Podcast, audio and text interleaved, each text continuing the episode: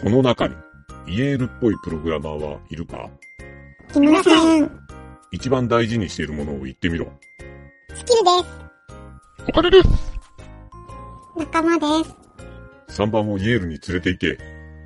何より仲間を大切にする会社、イエール。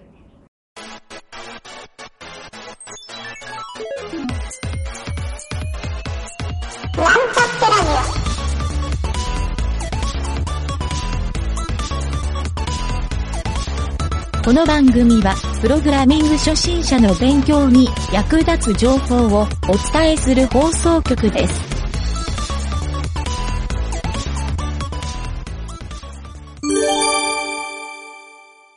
裏技のコーナー。はい、どうも、ゆげたです。酒井です。 CTO のプロデューサーの吉田です。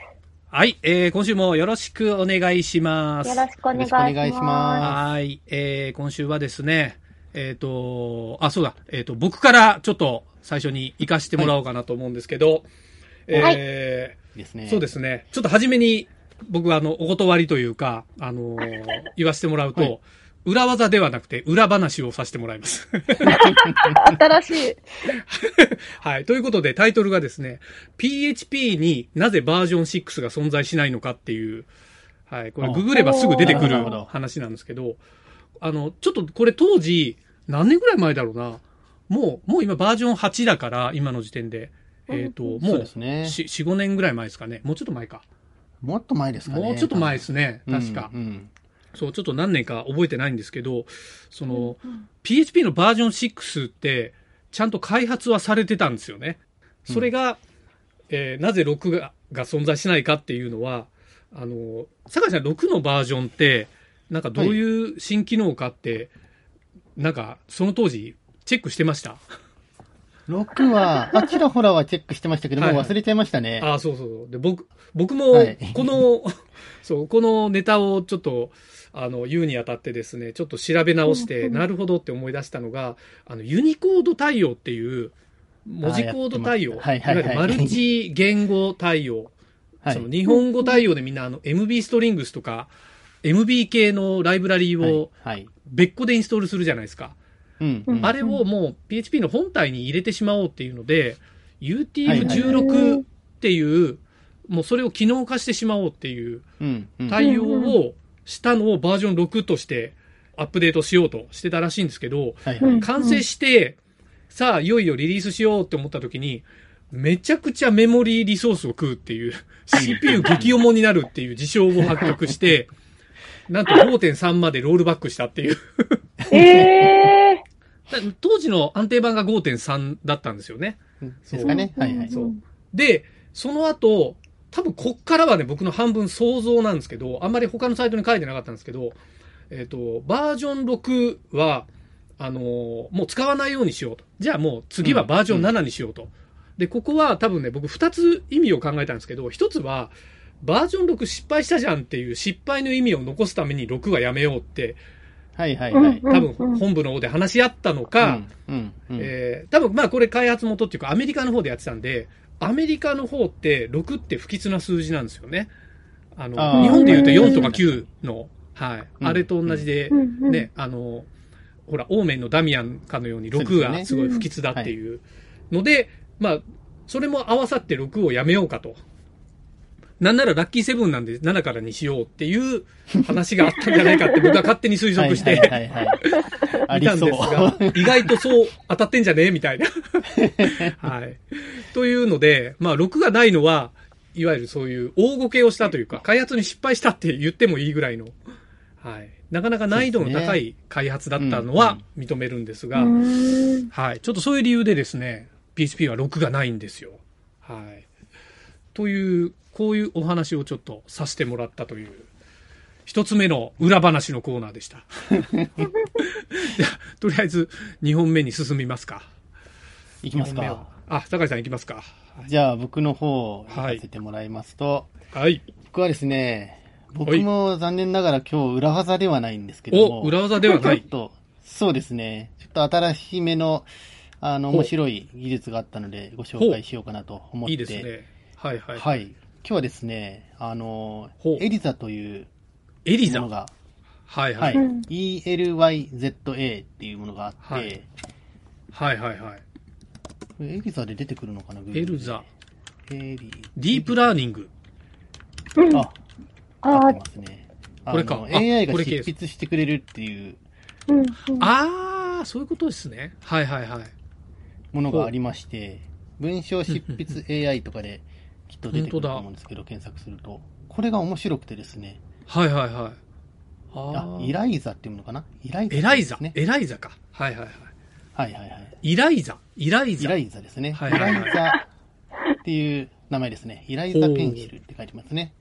ありで、ますこねれ面白くて、えっ、おと、うこのサイトだとサンプルとして3つぐらい出てるんですけど、はいはいはいニュース記事とはい。メール文と職務経歴書っていうのがあおっもろて、はいはいはい。例えばニュース記事のところで、はいなんか、し下の、画面の下の方に行くとですね、キーワードを入れれるので、ほう。適当にですね、おー自分の好きなワードをいくつか入れるとはいはいはいいんですけど、い。なるほど。はい。何でもいいんですよ、これ本当に。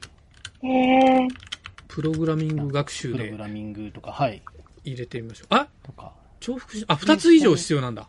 二つ。そうですね、2つ必須で、あとは8個まで入れれるっていうなるほ感どじで、じゃあで、、下規約をどうチェックして、執筆スタートー。わ、すごい。あ、新聞が作られた。文章新聞ができ作らた。れるんですけど、はいは。ないんかそれっぽい文章が、ほう。ちゃんと日本語としては成り立っていて、なるで、ほど単語をちゃんと使ってくれるっていうですねす、ごい。なるなほかどなか見事な日本語を作あってくれ、る。新聞が作られるんだ、ニュース記事。このニュース記事は新聞ですね。はい。ちなみに僕今、プログラミング学習と JavaScript って入れたんですよ。はいはい。そうすると、イライザ新聞、レポート、2020年から小学校でプログラミング教育が必修化、今更聞けないプログラミングとは、これ本当のこと書いてますね。あら、すうんえごい。今更聞けないプログラミングについて解説するコンピューターに意図した処理を行うよう指示することができる言語のこと、JavaScript や HTML、CSS といった知識が必要になる。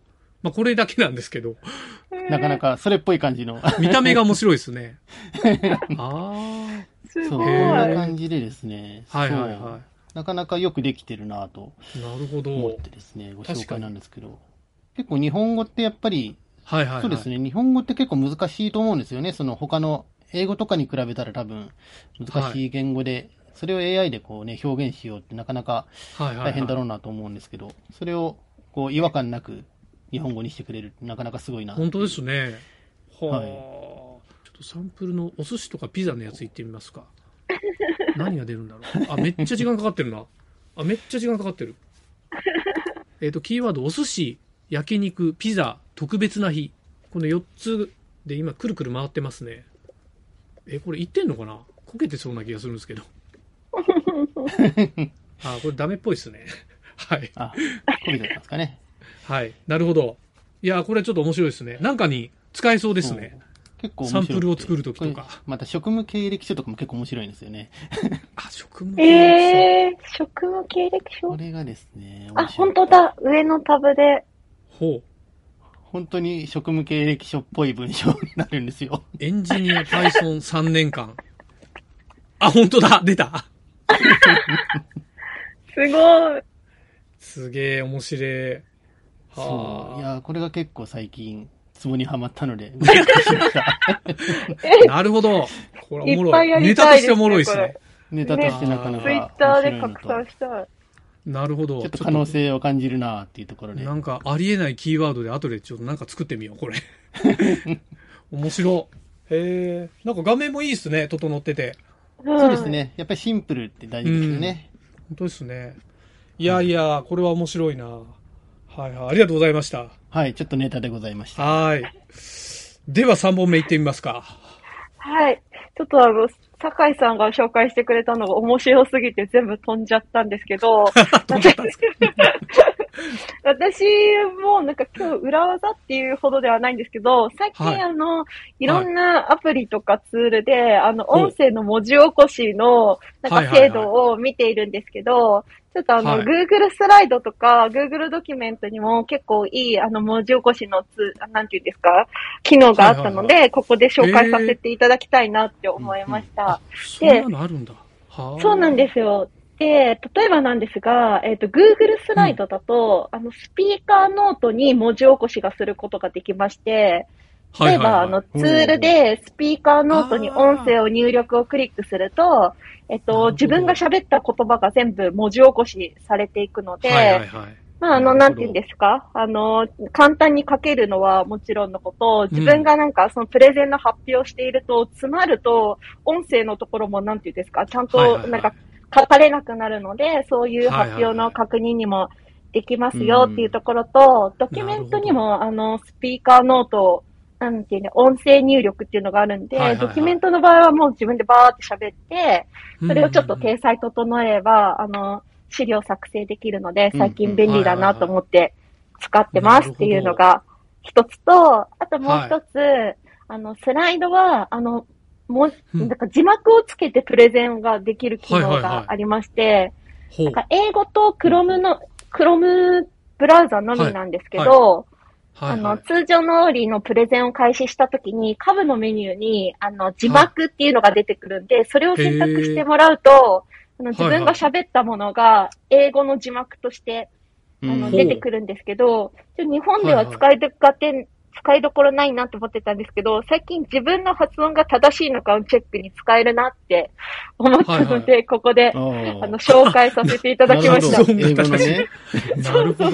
恐ろしはいい。はいあの、発音が間違ってると全然あの、まだテキストが出てきてくれないんですけ ど、正しいとちゃんと出てきてくれるので、えはあの、自分の英語って伝わるのかなって思った時に、すげえ恥ずかしい人はこれで試してみたらどうかなと思ってー、、なあ。るほど新。しい使い方です ね。確かに。へえ。紹介させていただきました。いいっすね。なんか、学習にもなっちゃうっていう。ああ、これはそう面です白いな。ね。うーん。そ、そもそも僕、Google スライドっていうのはあんまり使ったことがないんですけど。Google あ、そうですか。 Google スライあド。のあ、あれか。パワポみたいなやつですね。そうですよね。名前が変わったんだ。前なんか、別の名前じゃなかった。あ、違うか。前から Google スライドか。はいはい。使ってましそたれね。から、うん、スライドだと思いますね。そうだそうだ。パワーポみたいなやつありましたね。Google に。そうそうそう。はいへえそうかそうか。いや、なんかこの字幕をつける機能って、YouTube にはもいなんかありますよね。あ、ありますいつもありまね。すねい、。や、あれも精度いいなと思って、よく、うんはいはいはいうんううんん、オフにしてるんですけど、僕基本、うざいん で。うんうんなんか日本人が喋っても日本語で出るんで、いらねえなと思って消してるんですけど、はいはいはい。やっぱこれ勉強のね、あの、意欲が高い人はぜひオンにして、確かに。改めて今の吉田さんのプレゼン聞いて思いまし たね。いやー、すごいすごい。ちょっと AI 寄りのネタがいい感じでしたね。はあ、うんうんはい、ありがとうございます。という感じで今週も3本、素晴らしい感じでお届けしましたが、 ちょ、ちょっと皆さん、あの、裏技から離れてしまった っていう。今日は割とみんな離れちゃいましたね。なんだろう僕も裏話でたまたま言っちゃってるし。 はい。じゃあ来週はちゃんと裏技をお届けしたいと思いますんで そ。うですね。裏側お願いします。よろしくお願いします。お願いしおます。疲れでした。はい、ありがとうございました。。